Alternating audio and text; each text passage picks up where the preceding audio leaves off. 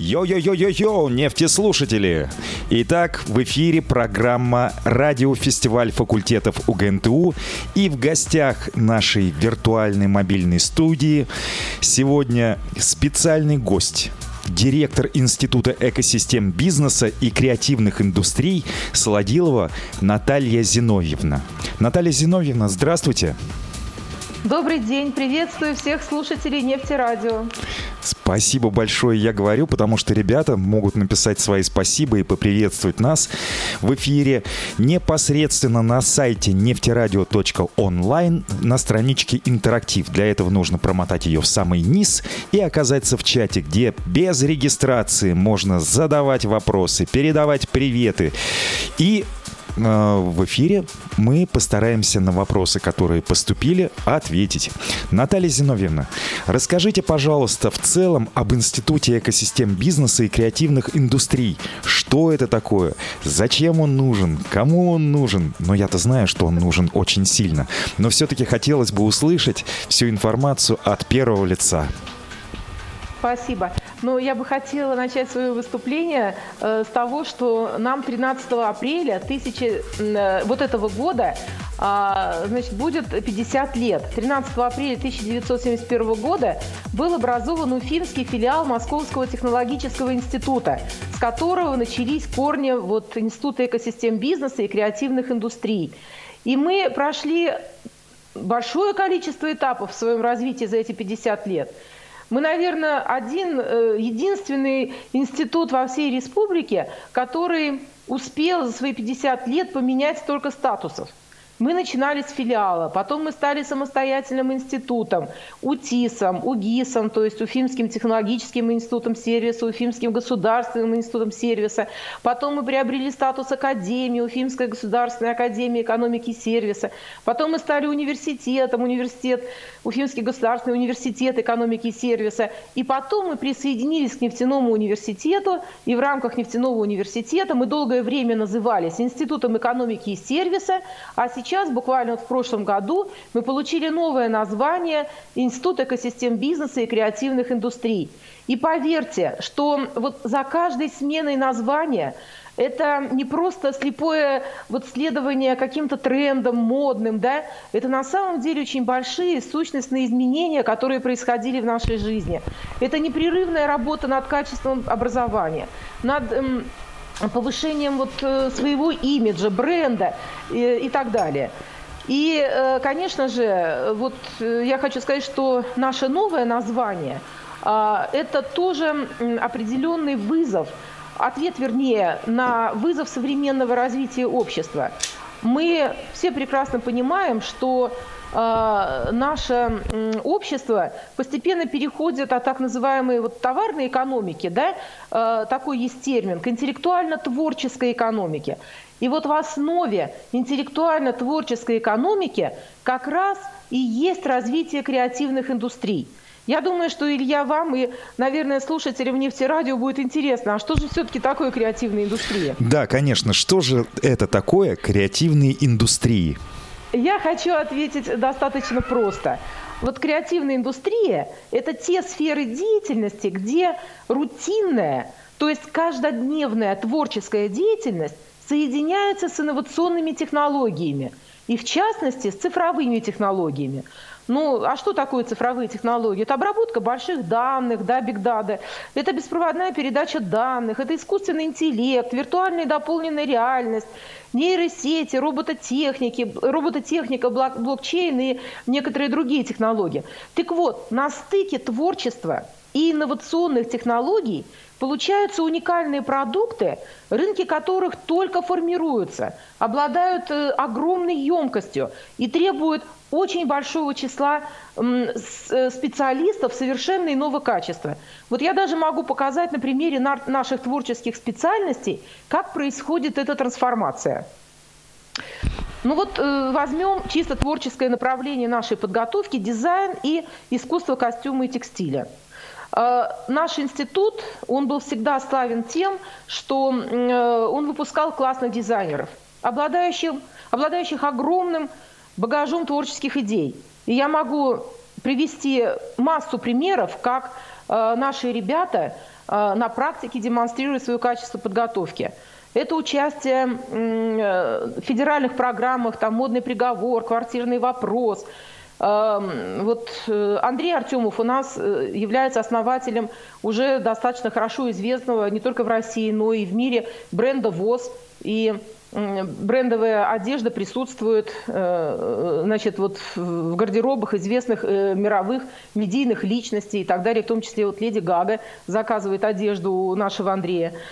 Э, эти наши выпускники дизайнеры работают и в домах моды Дольче Габбана, массу можно примеров привести. Но как только, как только э, э, мы стали переходить на цифровые технологии, принципиально изменилась сама концепция подготовки дизайнеров. Расширились невероятно профессиональные возможности дизайнеров. Появились новые требования к профессиональным компетенциям. Сегодня мы уже говорим – не просто о дизайне, а о медиадизайне, о дизайне коммуникации социальных сетей, дизайне виртуальных систем и игровых технологий.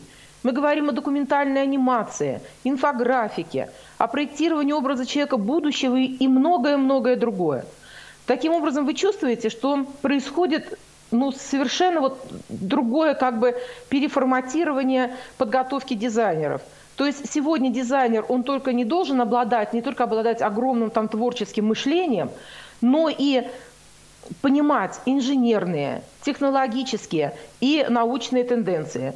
Я могу привести другой пример. Эм, взять, например, вот направление подготовки технологии проектирования текстильных изделий и конструирования изделий легкой промышленности. Принципиально изменилась специальность с переходом на цифровые платформы – Открываются ну, невероятно широкие возможности для производства новой одежды, освоения новых рынков. И здесь мы уже говорим о виртуальной моде, о цифрованной одежде, о функциональной одежде. Сегодня нас привлекает не только красивая одежда, но прежде всего комфортная, во все большей степени функциональная. То есть в процессе носки мы хотим, чтобы э, одежда нас диагностировала, то есть э, следила за параметрами нашего организма, профилактировала, лечила какие-то заболевания, защищала нас от вредного воздействия окружающей среды. А посмотрите, как может измениться интернет-торговля. Мы сегодня, особенно в период э, пандемии, с этим столкнулись, да, что большое количество э, увеличивается удельный вес приобретений, в том числе одежды, покупки одежды через интернет-магазины. Но мы же покупаем кота в мешке. А если мы под интернет-торговлю э, сформируем виртуальную систему примерок, тогда, поверьте, мы сэкономим огромное количество ресурсов, огромное количество времени э, и увеличим удовлетворенность потребителей одежды вот от интернет-торговли. Тут тоже такие огромные возможности э, представляются для э, вот этого направления подготовки. И, кстати, наши преподаватели и студенты очень активно занимаются в этом направлении. То есть на основе технологии искусственного интеллекта, виртуальной дополненной реальности мы формируем вот эту вот систему виртуальных примерок, то есть так называемая виртуальная мода. Ну, я не могу не сказать, что Э, у нас есть еще одно направление, которое является просто ярким представителем креативных индустрий – это туризм. Эм, сегодня инфраструктура креативных индустрий становится точкой гравитации в туризме, да, точкой притяжения. Если мы хотим посмотреть водопад, то нам сегодня недостаточно только проложить маршрут, удобный к этому водопаду, разместить где-то туристов, э, значит, где-то их накормить и так далее. Но важно, чтобы было какое-то развлечение – Важно, чтобы посещение этого водопада было ярким, запоминающимся, чтобы вокруг него было очень много впечатлений. И, конечно же, вот это все сегодня должен делать специалист в области туризма. Надо сказать, что э, сегодня вот любой специалист в области туризма, он является носителем, э, вот, может быть, какой-то вот такой термин научно использует, да, регионального символического капитала. То есть что это такое – он должен знать историко-культурные традиции, особенности культурного ландшафта, этнокультурное разнообразие. Он должен понимать в производстве сувенирной продукции. Он должен знать очень много о национальных продуктах питания и другое, и другое. Вот, вот на этой базе он и формирует все впечатления от туристического тура. Надо сказать, что сегодня туризм, э, гостиничная, ресторанная деятельность, санаторно-курортная сфера, для которых, вот для этих сфер мы осуществляем подготовку кадров, все более и более наполняются цифровыми технологиями. И здесь мы видим, что цифровизация этих сфер позволяет ну, развивать совершенно уникальные новые сервисы. Ну вот, например, э, на основе беспроводной передачи данных э, можно проводить самые разнообразные дистанционные мониторинги здоровья отдыхающих, безопасности туристов, оценивать антропогенное воздействие турдеятельности на объекты особо охраняемых природных территорий – а вот если мы будем использовать технологии искусственного интеллекта, то вот уже наши преподаватели и студенты разрабатывают самые разнообразные смарт-системы. Это интеллектуальные маркетплейсы, это система управления туристическими потоками, технологическими процессами в сфере туризма. И очень важно, вот на основе этих технологий появляется возможность подбора оптимального рекреационного механизма восстановления и реабилитации человека – то есть если мы сегодня приезжаем на курорт, э, то мы видим, что ну, особенно, э, скажем так, не заморачиваются да, по поводу индивидуальных программ реабилитации каждого отдыхающего. Как правило, есть стандартный набор э, услуг, и, значит, их прописывают. Но это неправильно. Все, все богатство бальнеологических факторов, рекреационных ресурсов нужно использовать тоже индивидуально. И вот современные технологии, э, цифровые технологии, бигдата, искусственный интеллект, все это позволяет э, притворить в жизнь. Я не могу не сказать э, и еще об одном, ну, скажем так, секторе креативных индустрий. На первый взгляд, кажется, причем вот то, что я сейчас назову, это у нас есть направление подготовки продукты питания из растительного сырья. Так вот, на этом направлении студенты изучают технологии общественного питания, инновационных функциональных продуктов питания, биотехнологические основы восстановительной медицины. А вот весь процесс опять-таки построен на креативных идеях. В чем вот смысл эм, этих креативных идей? Прежде всего мы задались целью эм, производить продукты питания и отрабатывать технологии их производства эм, на основе генетических особенностей человека – вот если мы внедрим вот эти цифровые технологии, искусственный интеллект, мы только вот сейчас на подходе к этому, то мы, в принципе, для каждого работника, э, который трудится э, в условиях там, определенной вредности производства, или имеет какие-то профзаболевания, или просто заболевания, мы для него можем эм, подбирать эм, такой вот индивидуальный Э, индивидуальное меню питания, да, это очень важно. Второе направление – это э, тоже вот чем занимается наша кафедра специальной химической технологии, это изучение местного растительного э, сырья с точки зрения того, какие компоненты вот этого сырья могут быть полезны и могут быть использованы в функциональных продуктах питания. Потому что у нас огромное количество произрастает растений на территории нашей республики, и э, это все многообразие, конечно же, надо направить на пользу здоровья человека.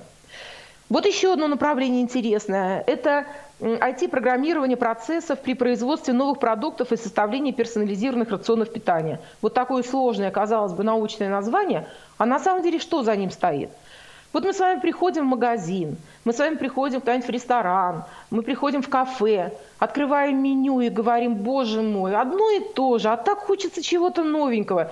Вроде бы мы уже все это попробовали. Вот какой вот мы спрашиваем официанта, а что у вас вот новенького есть? Вот чтобы было это новенькое, нам тут же опять-таки нужны цифровые технологии, искусственный интеллект, которые позволят просто вот существенно, существенно расширить гастрономическое наше разнообразие.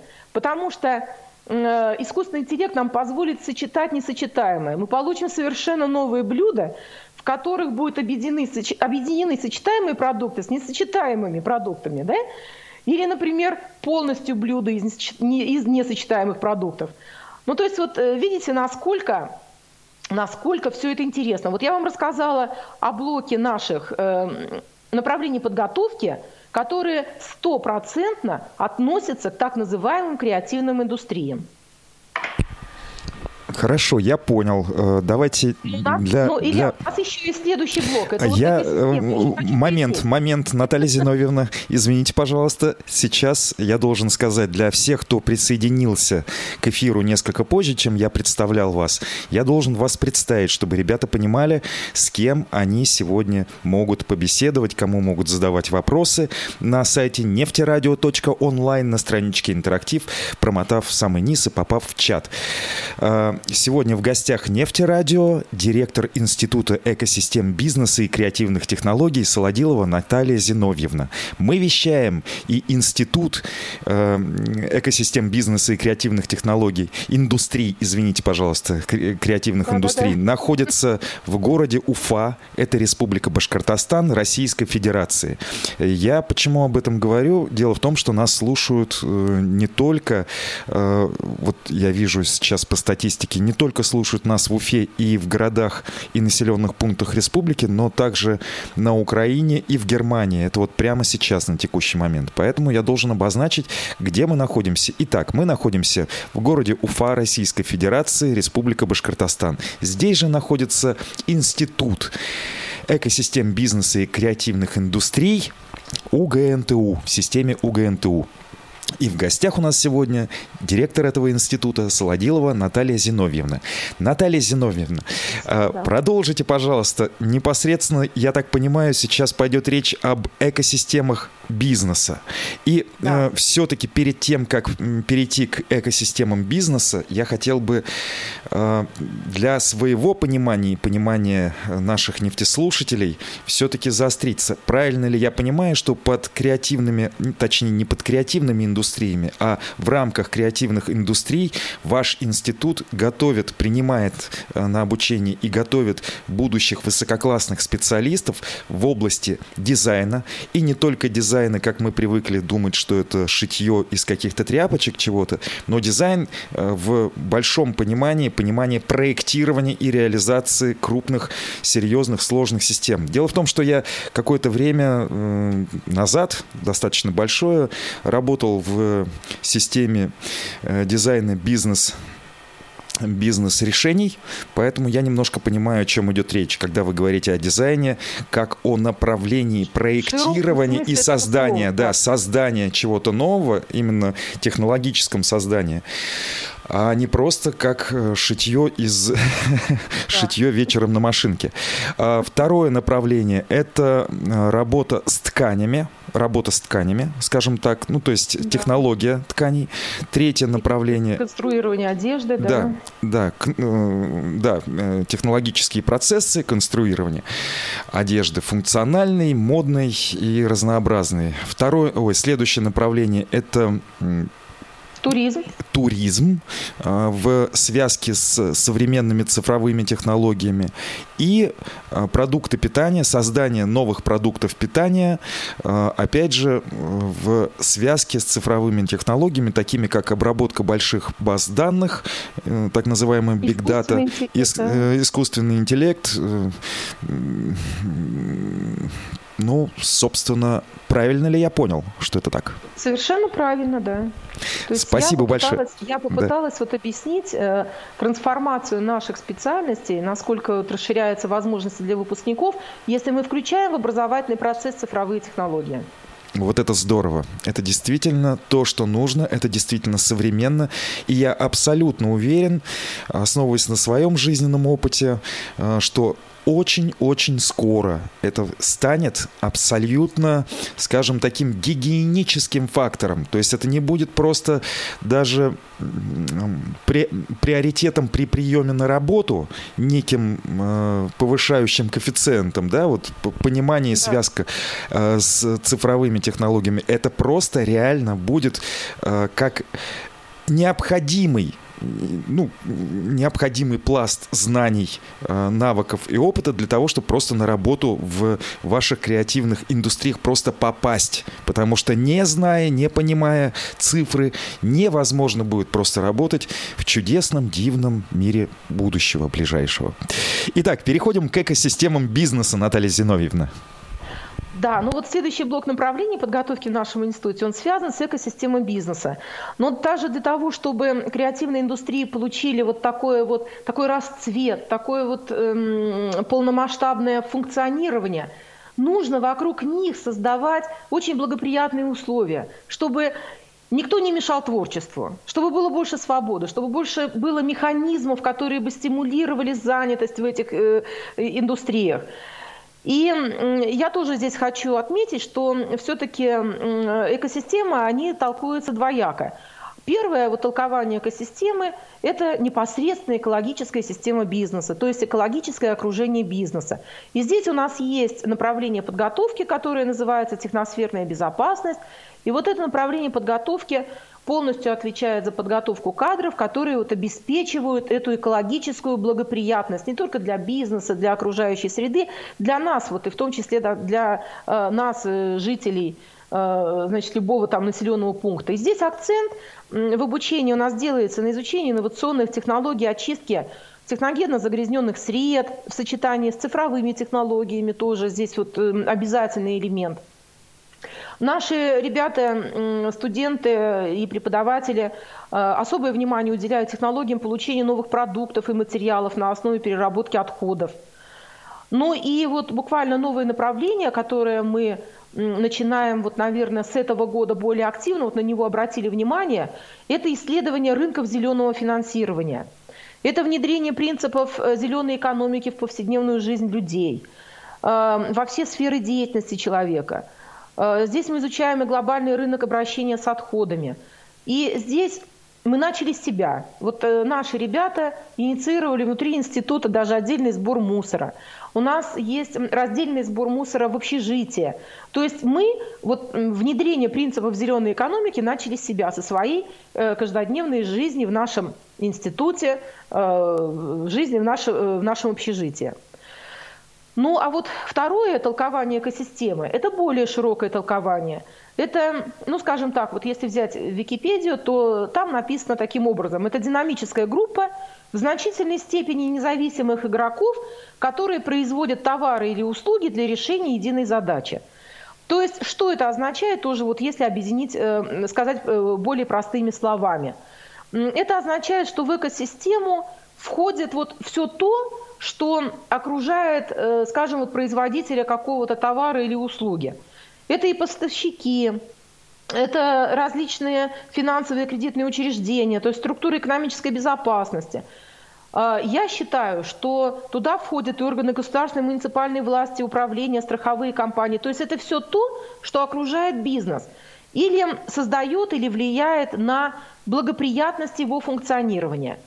И вот поэтому это направление экосистем бизнеса, вот в этом толковании, которое я вам привела, оно включает следующие образовательные программы. А у нас есть специалитет экономическая безопасность. Студенты получают профессиональные компетенции вот э, по этой программе по экономико-правовому обеспечению экономической безопасности и судебно-экономической экспертизе. И это, вот поверьте, очень важно, потому что, посмотрите, сколько сегодня, с одной стороны, да, цифровые технологии – это благо, а с другой стороны, сколько цифровых мошенников появляется в сфере экономики. И мы даже, обычные граждане, с этим сталкиваемся. И поэтому, конечно же, нужно вот эти вот э, вещи профилактировать на уровне экономики предприятия, фирмы и так далее, уметь управлять. И вот поэтому мы в магистратуре, у нас есть такая программа, как стратегическое управление экономической безопасностью. То есть свой бизнес – надо защищать, свои деньги, свои капиталы надо тоже уметь защищать. И вот на этой специальности мы этому как раз учим студентов. А другое направление вот из э, экосистем бизнеса – это прикладная информатика. У нас реализуется образовательная программа «Цифровые технологии в бизнесе».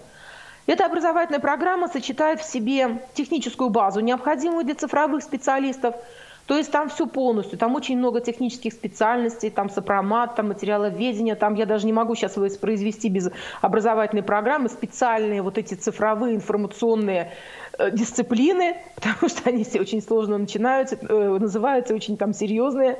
Но мы вот к этой технической базе, базе присоединили управленческие дисциплины. И поэтому специалисты, которые, скажем так, до мозга гостей цифровики, они понимают логику ведения и развития бизнеса. И тем самым тоже становятся уникальными специалистами на рынке труда.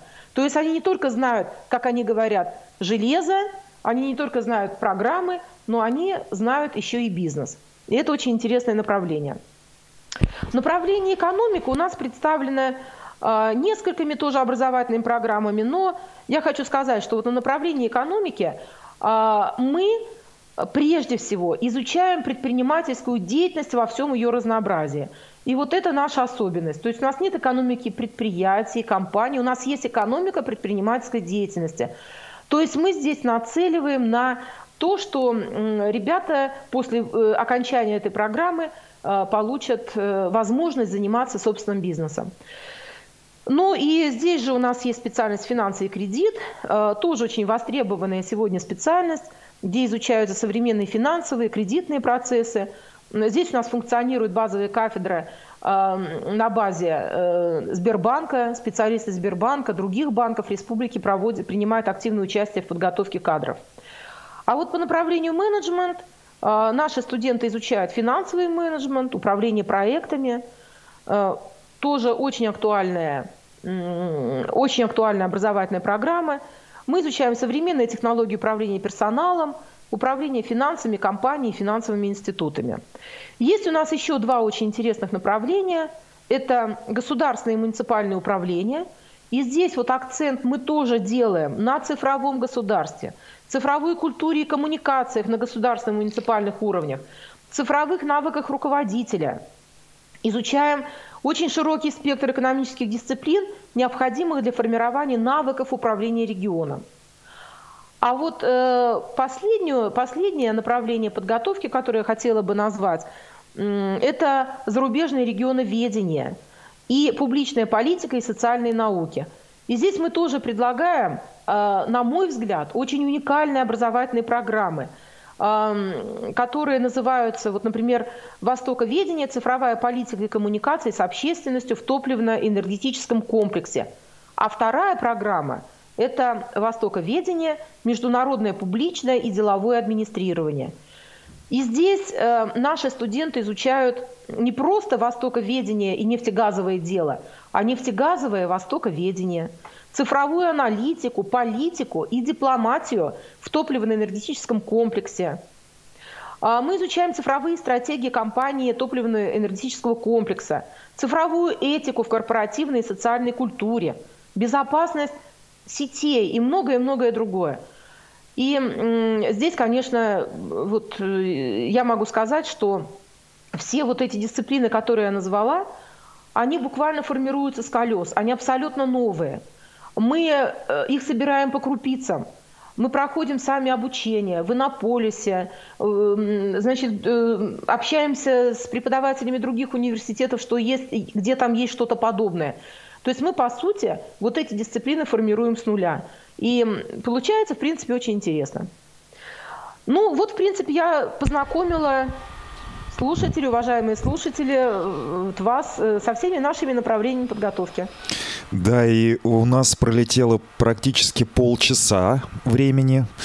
И я призываю всех нефтеслушателей э, задавать вопросы, хотя Наталья Зиновьевна настолько емко рассказывает то, что у меня, честно говоря, даже вопросов почти не возникает. Единственное, о чем я хотел бы вас спросить, э, ну, на самом деле я на карандаш взял многое, но вот меня заинтересовало именно востоковедение – я бы сказал, назвал его так э, прикладное востоковедение. То есть не, не просто там традиции, культура и все прочее, история э, Востока, а именно непосредственно завязано на нефтегаз. На топливно-экономический комплекс и на э, нефтехимический. Насколько правильно ли я понимаю, да, и на управление различными э, предприятиями, событиями, государственного управления в, в разрезе именно э, тонкого восточного дела, скажем так. Да, понимаете вот, ли, э, да. Да, да, да, да, да, извините. Я задам а, вопрос. Просто... Я, я еще не задал вопрос. Извините, пожалуйста, да. А, вопрос заключается вот в чем. А насколько конкурентно а, востоковедение, ваше прикладное востоковедение, которое, которому готовит Институт экосистем бизнеса и креативных индустрий УГНТУ, э, в сравнении с востоковедением, и вообще, есть ли востоковедение в Российской Федерации, ну, кроме, не будем брать Москву и Санкт-Петербург? Да, конечно. Э, эти специальности есть, они есть и в нашем регионе, и в нашей республике. Но вот особенность как раз нашего зарубежного региона ведения – и наших образовательных программ, э, в чем они заключаются? Прежде всего в том, что наши зарубежные регионы видения, то есть вот, вот эта вот тонкая культура Востока, мы ее пытаемся соединить с экономикой, с бизнесом. То есть э, традиционно вот эм, эти э, специальности, они замыкаются востоковедение, политика, Востоковедение, Ну, о чем я, да, о чем я и сказал, то, что это не, не просто в общем, а именно приложено к какому-то конкретному направлению. Да. Правильно? А вы как это топливный энергетический комплекс. Ну и, конечно же, нельзя приступить вот э, к востоковедению в топливно-энергетическом комплексе, не зная, опять-таки, культуры Востока. Безусловно, да? это основополагающий момент. Можно, да, пробовать бензин продавать э, на Западе, в Российской Федерации. Это примерно одно и то же. Но продавать бензин... Я, конечно же, утрирую, и возьмите, пожалуйста, это в кавычках, продавать бензин. Я имею в виду вести дела в нефтегазе, и в нефтехимии, не понимая, не понимая культурных особенностей Востока, ну просто невозможно. Вас не то что не поймут, вас сочтут, э, возможно, невменяемым человеком по их, по их мировоззрению. Поэтому, безусловно, первое – это привязка к культуре, второе – это завязка на историю, и третье – это понимание психологических особенностей наших восточных соседей, с которыми мы развиваем отношения, ну просто невероятно стремительным темпом идем на развитие этих отношений. И если говорить о об обороте мы прекрасно знаем. Ну, не буду сейчас э, э, приводить какие-то цифры. Каждый может в Росстат заглянуть или в любые другие источники и посмотреть, что происходит у нас с Востоком. Поэтому стремление на Восток, как говорили когда-то м- на Западе, будем так говорить, это и для нас тоже очень важно.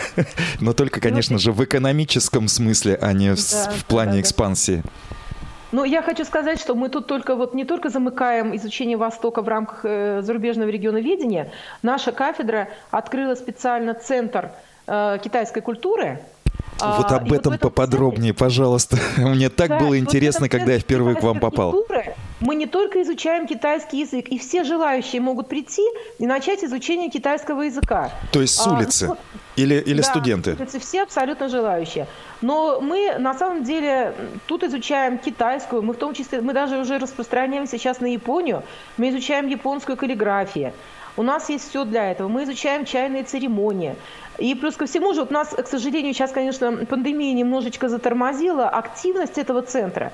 Но до э, момента, когда были открыты границы, у нас ежемесячно были какие-то делегации из Китая. Приезжали китайские бизнесмены, с которыми мы проводили встречи. Они общались с нашими студентами, они рассказывали об особенностях ведения бизнеса. Э, наши ребята выезжали в Китай. Я думаю, что это все будет продолжено вот после того, как откроются границы где э, студентам нашим не только там показывали учебные заведения, они сидели, они конкретно сидели за партами, учились правильно, вот не знаю, как сказать, забыла писать или рисовать эти вот каллиграфии, да, китайские. По-моему, их рисуют, а не пишут. Да. Вот.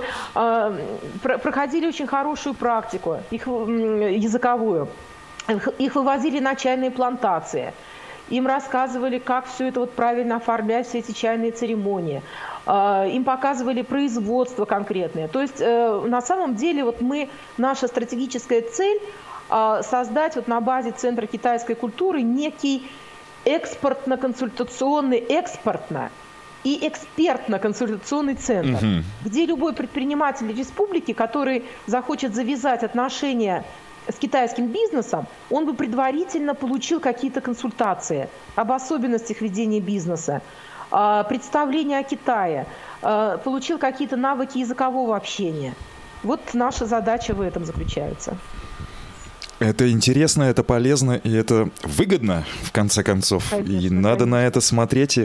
Так, Наталья Зиновьевна, а, еще раз я вас представлю в эфире, потому что я вижу, что ребята и слушатели разных возрастов из разных стран и из разных городов Российской Федерации Республики Башкортостан, э, которая находится тоже в Российской Федерации, чтобы понимать. Мы находимся в районе Урала, то есть на самой границе Европы и Азии.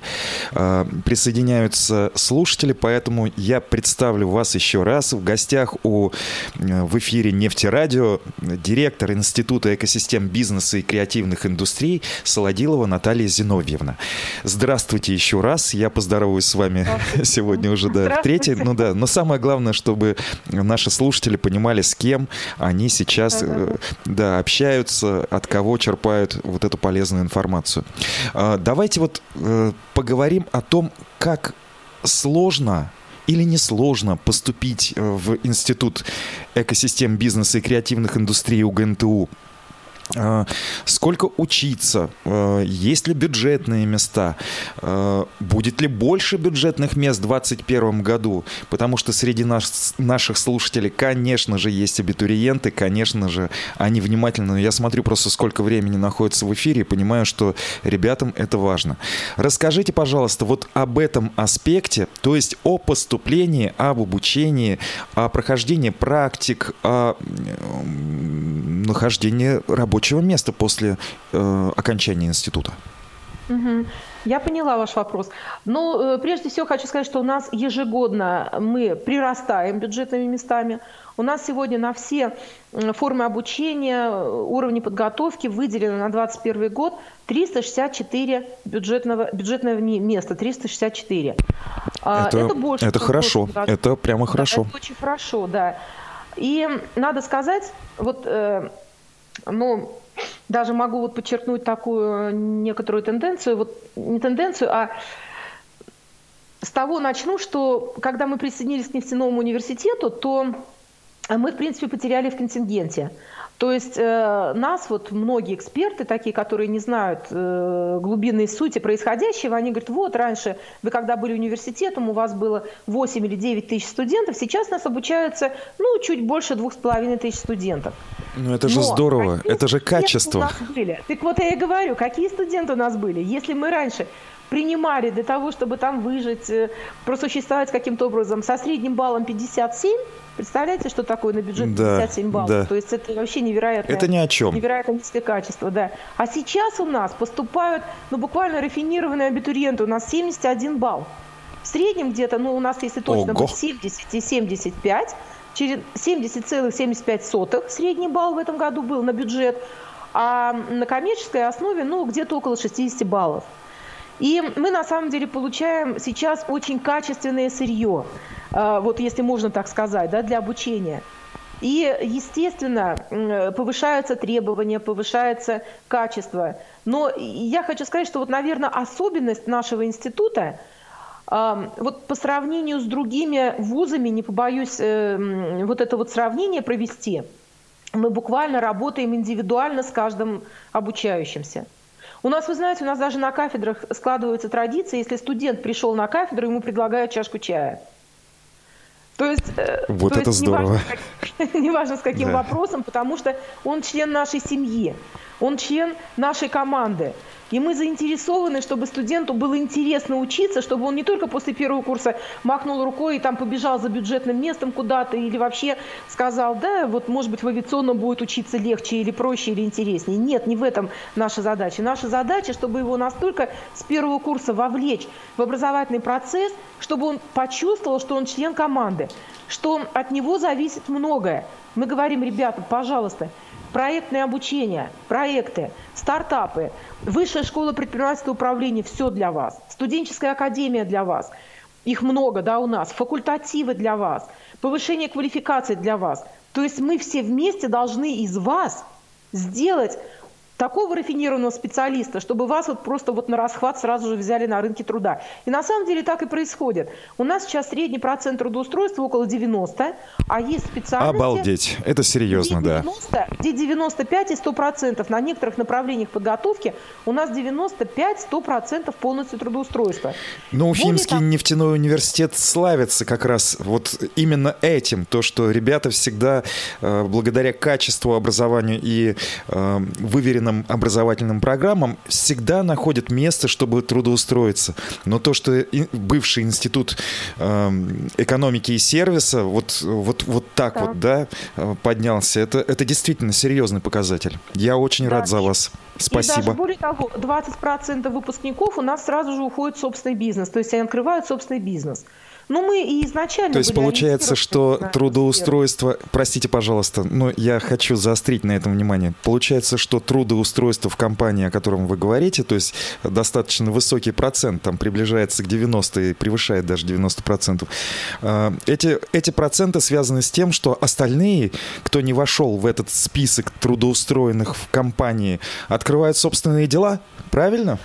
Э, нет, вот 20% э, это включается в 90%. А, понятно. То есть это общее, да. А так, помимо, то есть я хочу сказать, что у нас 20% это трудоустраивается в собственных компаниях, то есть собс, открывает собственное дело. А так среди, вот я взяла справочку, куда у нас в этом году устроились наши ребята, это Министерство молодежной политики и спорта РБ, Министерство семьи, труда и социальной защиты населения, Министерство природопользования и экологии Республики Башкортостан, это УМПО, Газпром, Трансгаз, Уфа, Лукойл, Роснефтетранспорт, Роснефтранспорт, это Сбербанк, Уралсиб, Россельхозбанк, это Газпромбанк, это Управление экономической безопасности и противодействия коррупции МВД ПРБ.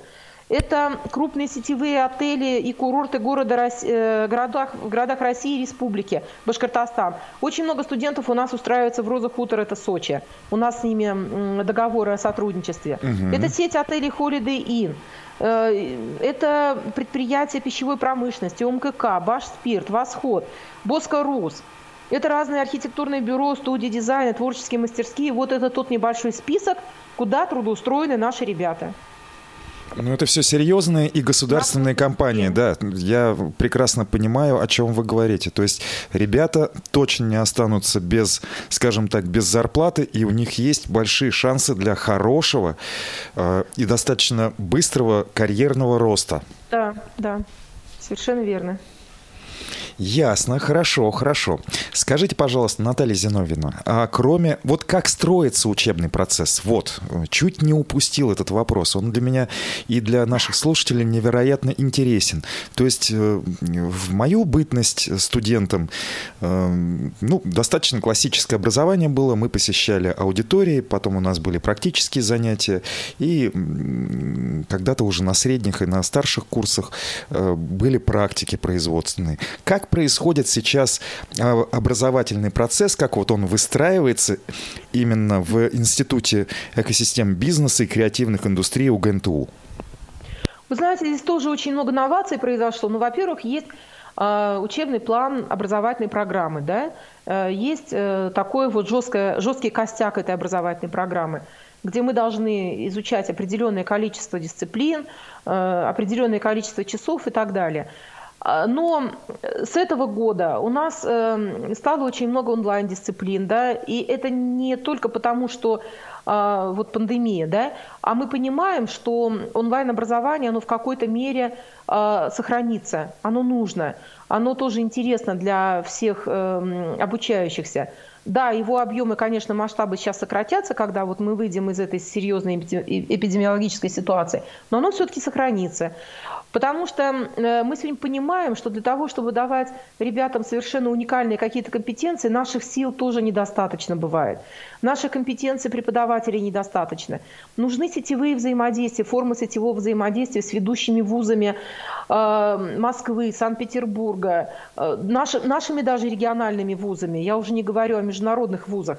И поэтому, конечно же, здесь вот это сетевое взаимодействие, оно в какой-то мере будет происходить онлайн. Э, потому что это и экономически целесообразно, выгодно, да, и более мобильно, и тоже вот можно получить определенные навыки. То есть развивается сетевое взаимодействие с другими университетами. Я, у нас просто огромный вот э, э, как бы пакет э, вот этих сетевых предложений, которые мы сейчас отрабатываем, поэтому я даже его перечислять не буду. Я просто хочу сказать, что это ведущие вузы Москвы, Санкт-Петербурга, Казани, вот то, что вот пока вот сейчас у нас находится в отработке. Дальше. И начиная с первого курса мы студентов пытаемся увлечь не только обязательным прохождением вот этого учебного плана – мы им вселяем вот такую философию, что они должны знать очень много, что у них должно быть очень много интересных возможностей для самореализации. Поэтому у нас с первого курса действует высшая школа предпринимательства и управления, где с первого курса уже студент может опробировать себя на предмет наличия у него предпринимательских способностей, на предмет э, формирования бизнес-идеи, на предмет того, что у него с первого курса появляется возможность э, проектного обучения. То есть он может с первого курса взять проект, а может быть группа студентов взять этот проект и вести его до пятого курса. И наращивать компетенции вокруг этого проекта, и защищать этот проект в виде диплома, в виде стартапа, и выходить уже с этим проектом в собственный бизнес. Вот это одна ветвь. Другая ветвь, как я говорила, у нас существует еще так называемая студенческие академии – где тоже студенты по выбору могут получить массу разнообразных компетенций. Вот у нас есть, например, студенческая академия, которая называется «Искусственный интеллект в моде», школа гостеприимства, э, школа цифровых компетенций, школа акселерации креативных проектов, одежда в цифре, корпоративная культура и деловой дресс-код и другие – студенты могут расширить свой кругозор, посещая факультативы. У нас э, в учебном плане прям вот эти факультативы вписаны, их тоже очень много, их порядка там 11-15 этих факультативов. То есть на факультативах студенты изучают нефтегазовое востоковедение, искусство китайской, арабской каллиграфии, а, финансовая бизнес-аналитика, цифровые технологии в сервисе и многое-многое другое.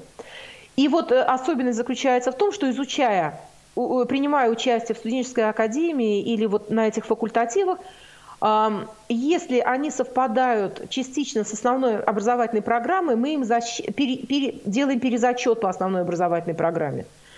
То есть студент, изучив, например, вот нефтегазовое дело в качестве факультатива, он может получить перезачет по основной образовательной программе. Или же часть каких-то дисциплин ему перезачитывается. Конечно же, мы... А, прошу прощения, а что значит перезачитывается? То есть зачитывается ну, или... Пере... Есть совпадение, да, вот если ага. есть где-то совпадение, то есть э, в часах, например, да, зачем угу. ему изучать по основной программе основы нефтегазового востоковедения, если он его изучает в рамках факультатива? Тогда Я понял. факультатив, да. он э, ага. перезачитывается вот в рамках основной программы. То есть может не ходить на эти лекции, практики и вот, так далее. Вот, все, понятно, дошло. Хорошо. Дальше, дальше у нас э, мы говорим ребятам, что вот с первого курса мы э, говорим, что вы, когда вы при выходе из нашего института, вы должны не только иметь один диплом, желательно красный, да, красный диплом по тому или иному направлению подготовки, но мы вам предоставляем возможность получить еще кучу разных удостоверений, дипломов профессиональной, э, профессиональной переподготовки, профессиональной подготовки в самых разных направлениях. И поэтому Например, у нас э, специалисты в области экономической безопасности получают диплом, они еще получают эм, э, диплом профессиональной переподготовки, например, по 1С бухгалтерия. Да? Ну, хорошее же дело. То есть э, он не только может обеспечивать экономическую безопасность, но он может работать и главбухом даже, и бухгалтером, и главбухом на каком-то предприятии.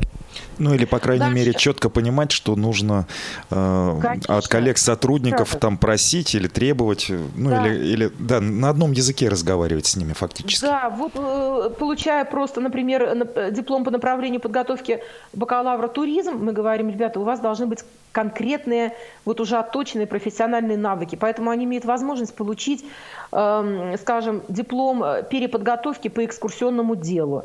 Они могут э, получить диплом переподготовки по управлению гостинично-туристским комплексом, по ресторанному делу. Потому что ну, что такое тури туризм? Туризм – это же близко, да, гостиницы, ресторан – это все вот как бы один комплекс. И поэтому чем больше вот у них будет таких вот дипломов...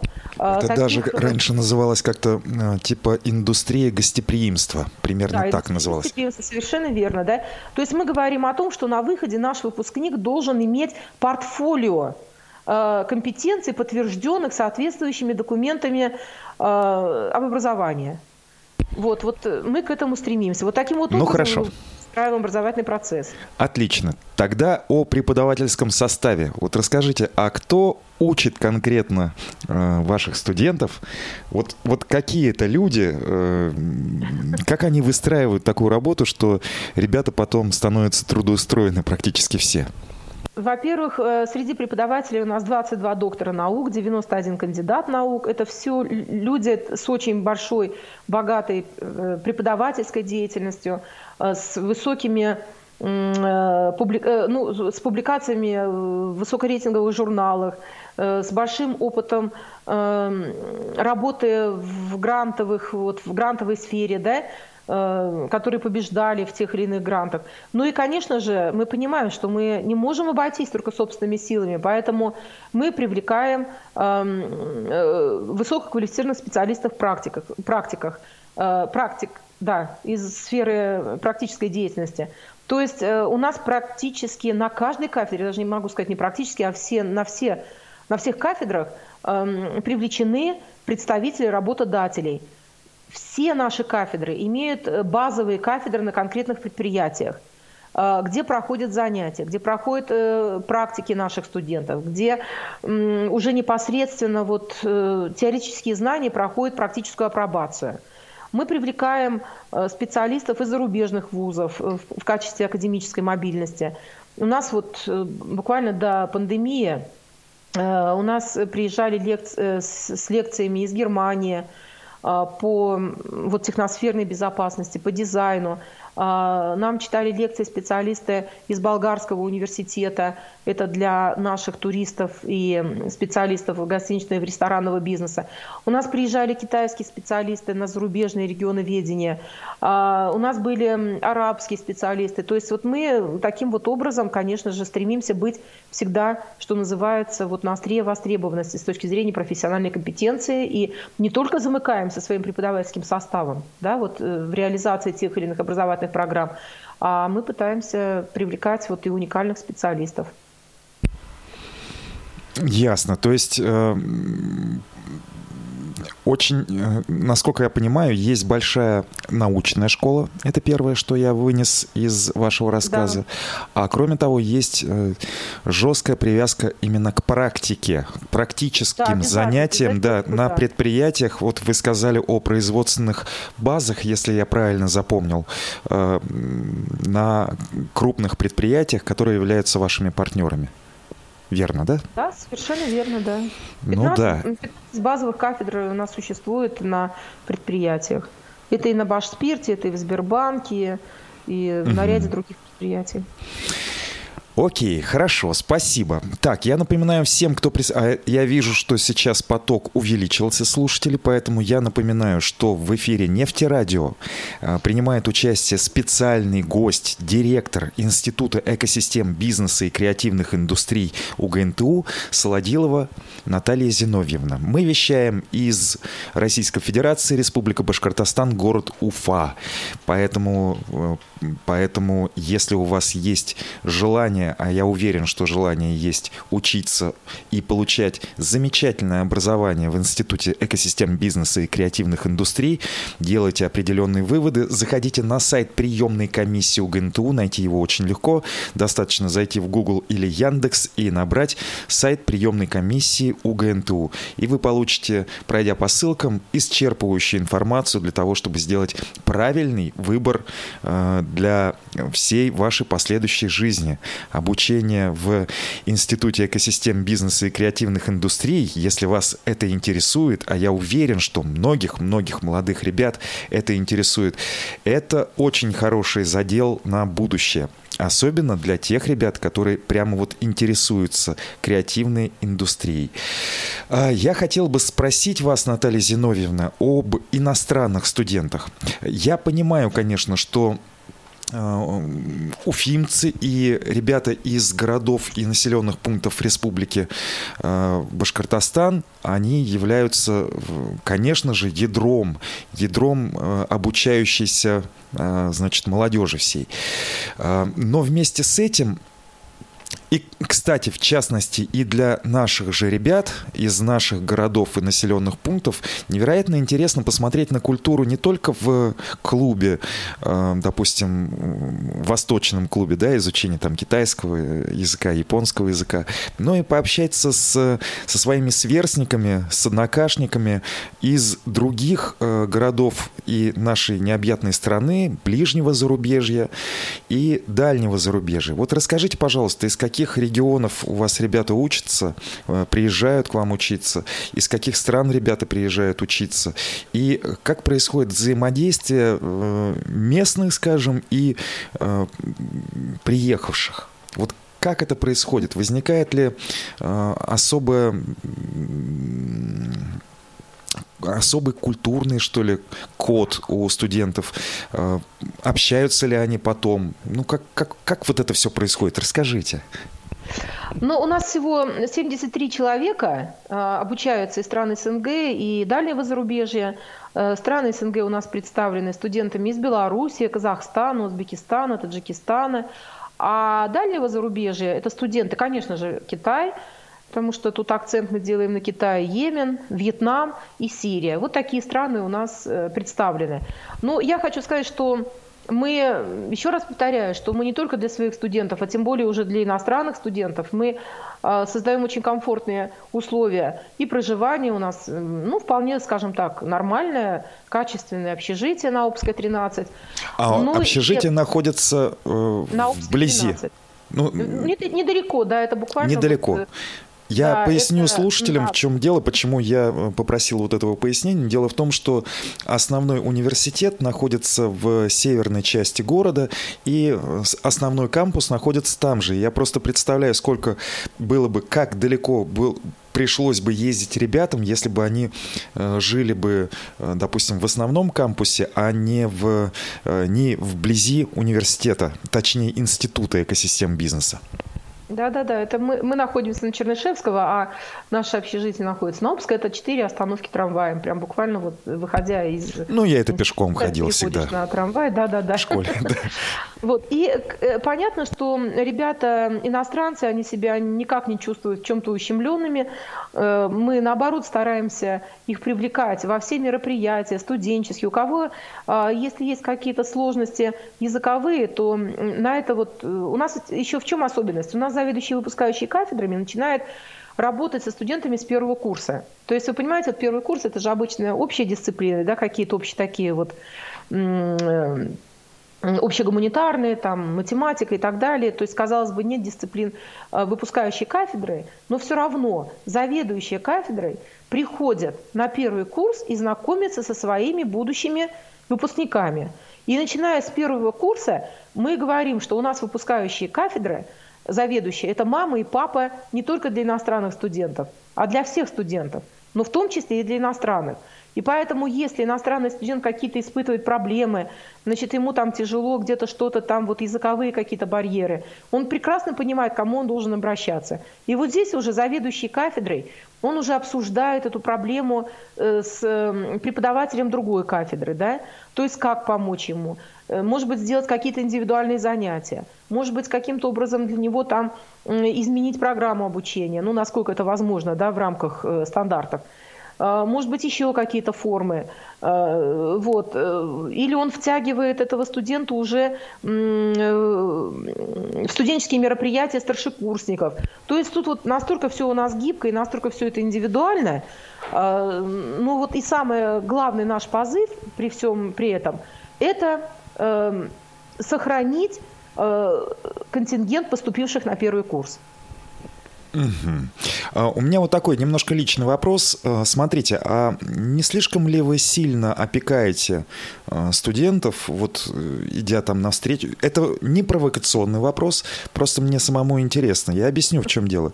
Я учился, первое мое образование было, я стал инженером-механиком дипломированным, и Дело в том, что когда в конце 80-х поступил в институт, э, в нашей группе училось 33 человека, но эту группу закончила из, из 33 человек только четверо.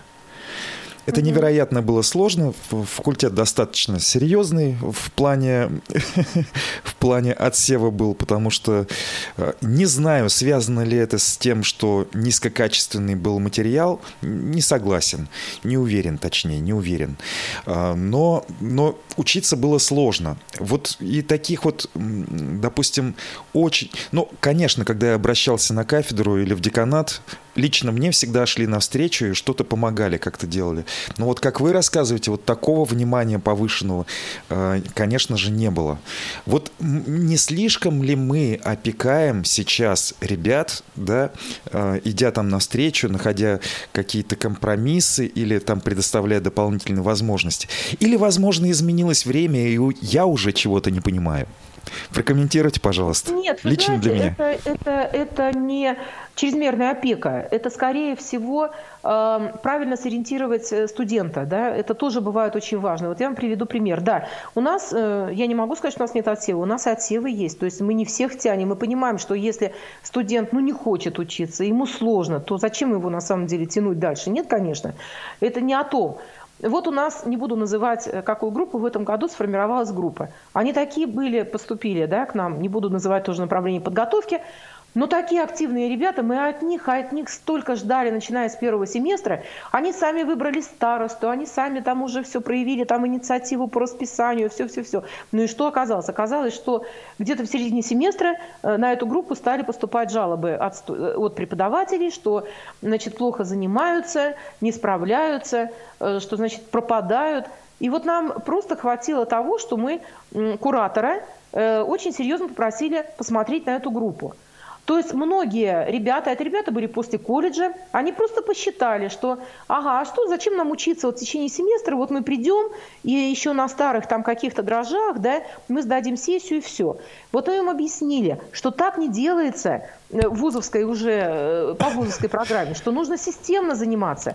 Мы с каждым поговорили. Вы не верите, мы вышли на родителей. Мы родителям объяснили, что его ребенок неправильно себя ведет, он неправильно выстраивает свое отношение к учебе в ВУЗе, да?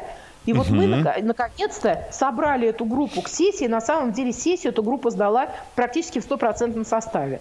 То есть иногда бывает важно объяснить, как себя нужно просто правильно вести э, вот, вот в чем дело. среде высшего учебного заведения. Что да, колледж это был колледжем, что да, значит, уверенность в своих силах – это уверенность в своих силах, но не всегда эта уверенность может сработать. И у нас, извините, отчисления есть э, просто из-за того, что ребята такие великие, вот они, значит, везде э, побеждают, а на физкультуру просто не хотят ходить. Вот ну, не хотят ходить на физкультуру. И у нас были примеры, когда мы отчисляли за то, что человек пропускает физкультуру. Ну да, в ВУЗе, в котором находится больше, э, есть, существует больше 40 спортивных сессий, игнорировать физкультуру, ну это прямо вот, ну, мягко говоря, да. не по-людски. Буду мягко Поэтому говорить. Я хочу сказать, что это не такое вот покровительство всяческим путем его там дотянуть до выпуска, да, а это вот такое умное, это менторство, по сути дела, да, вот просто умная поддержка, умные, умные советы, Умные угу. рекомендации, своевременные очень часто бывают рекомендации. Вот спасибо, что разъяснили. Я думаю, что и нашим слушателям теперь стало более понятно то, что, э, конечно, все хорошо, все красиво и все, ну, на словах-то оно все здорово получается, но если ребята не вкладывают, то есть студенты, если конечно. вы хотите прийти и просто кататься там как сыр в масле ни за что, то есть не за свои заслуги в плане обучение, отношение э, к труду, а это труд, это большой труд. Учиться это труд. Да, конечно. Если э, без труда, в общем, рыбки из труда точно не выловить. И да. это и, на мой взгляд, в какой-то степени и обосновывает в том числе э, то качество образования, которое дается в Институте экосистем бизнеса и креативных индустрий и всего университета нефтяного, Уфимского университета в частности, точнее в целом. То есть э, будьте ответственны, и тогда у вас все будет получаться. Совершенно верно. И главное, проявляя желание и стремление к освоению своих будущих профессиональных компетенций. И тогда попадешь в список 90% трудоустроившихся да, сразу же после окончания университета. Да. Ребят, ну делайте выводы определенные. То есть мы можем сколько угодно рекламировать, сколько угодно рассказывать о том, как здорово учиться в Уфимском нефтяном университете в целом и в Институте экосистем бизнеса и креативных индустрий в частности, но будьте ответственны. Будьте ответственны к своей жизни – потому что это, это ваша дальнейшая жизнь. Как минимум на 5 лет. Как минимум там. Или, наверное, от трех. От трех лет и более, скажем так. Ну, вот, вот так. Наталья Зиновьевна, а, скажите, пожалуйста, есть ли у вас какие-то особые пожелания тем, кто захочет стать а, поступающим в 2021 году, в этом 2021 году, кто хочет поступить, или кто порекомендует ваш институт э, своим э, друзьям или детям? Я просто хочу пожелать одного, что мы живем в веке креативных людей. Мы живем, сейчас вот наступило время очень неравнодушных людей. И каждый человек, вот вы знаете, есть хорошее высказывание, мне оно очень нравится. Я не знаю, какому мудрецу оно принадлежит, но оно звучит так. «Э, желающего идти ведет жизнь, не желающего влачит. Поэтому вот э, я считаю, что этот принцип должен быть для всех студентов. У нас в институте, в университете созданы ну, такое количество возможностей для профессионального, карьерного роста, для реализации себя в самых разнообразных сферах деятельности, что ну просто вот не воспользоваться этим, ну просто это величайший грех. Поэтому вот я желаю, чтобы, если вы поступили, неважно в какой институт, неважно в какой университет, но вы должны желать учиться. Вы должны желать делать из себя успешного человека. Вот если у вас не будет этого желания, то вы никогда не будете успешным. И для этого нужно использовать все возможности, которые сегодня созданы в университетской среде. А это, поверьте, уникальные возможности. Вот мы, когда учились, у нас таких возможностей не было. Подтверждаю. Мне кажется, да, если, мне кажется, у нас были такие вот возможности, которые сейчас у вас, я не знаю, мне кажется... Я бы 24 часа бы просто находился бы в университете. Это сто процентов. Вот да, 24 да, да. часа. Меня бы... Ну, я не знаю, как меня можно было бы заставить заснуть. Да. Спасибо ну, большое. Спасибо большое. Я напоминаю всем нефтеслушателям, что в эфире Нефтерадио сегодня был специальный гость в рамках программы фестиваль факультетов УГНТУ, директор Института экосистем бизнеса и креативных индустрий УГНТУ Солодилова Наталья Зиновьевна. Поступайте в Институт экосистем бизнеса и креативных индустрий, узнавайте, что это такое. Я абсолютно уверен, что вам будет жить с этим невероятно интересно и креативно, а переводя на русский язык, творчески, чтобы было всем понятно. Да, это творческие индустрии, там, где вы можете раскрыть находиться, где вы можете создать что-то новое и небывалое, и где вы, самое главное, можете созидать. Созидать вот в самом э, прямом смысле этого слова.